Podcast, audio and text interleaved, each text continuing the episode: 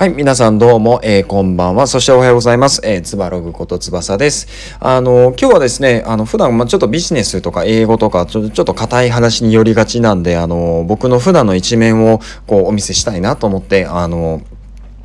違うテーマで配信をさせてもらいます。で、あの、僕ですね、まあ今日ちょっと残業してたんですけど、帰り道に、えっ、と、まあちょっと歩きながら、こう、ぼーっと歩きながら、あの、ふとね、頭の中にメロディーが浮かんできたんですよ。で、まあ、誰の曲かっていうと、あの、鈴木亜美さんの、えー、ハッピーニューミレニアムっていう曲なんですね。えっ、ー、と、もう本当にだいぶ前の曲だなと思うんですけど、僕はあの、鈴木亜美さん結構好きで、あの、Be Together とかあるじゃないですか。カタカナでね、まあちょっと発音しなきゃいけないんであれなんですけど、あのー、とか、あとは、えっ、ー、と、なんだろうな、その年代で言うと、僕は TM ネットワークとか、まあちょっと違うかな。とか、あとはまあラルクとか、えっ、と、ルナシーなんかも聞いてましたね。あとまあグレー、グレーか。グレーとか、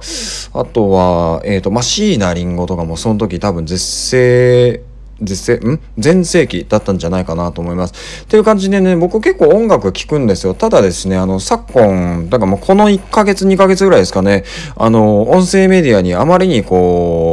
身も心も注ぎすぎていて、音楽っていうのを一切聴いてなかったんですよ。で、あの、これ多分結構あるあるな状況だと思います。なんで、あの、まあ、そんなに音楽聴いてなかったんですけど、ある日、ある、まあ、帰り道ですね、こう、ふとこう、鈴木亜美さんのハッピーニューミレニアムが思い浮かんできて、で、まあ、さっきまであの、YouTube 流しながら一人で歌ってました。あの別に酔ってないです。なんですけど、あの、やっぱりね、こう、ふとしたタイミングで頭の中にこう浮かんでくるメロディーとか曲とかって、やっぱ思い出深いんだなと思ってます。で、ちなみに僕、あの、どんな思い出があるのかっていうのは、まあ、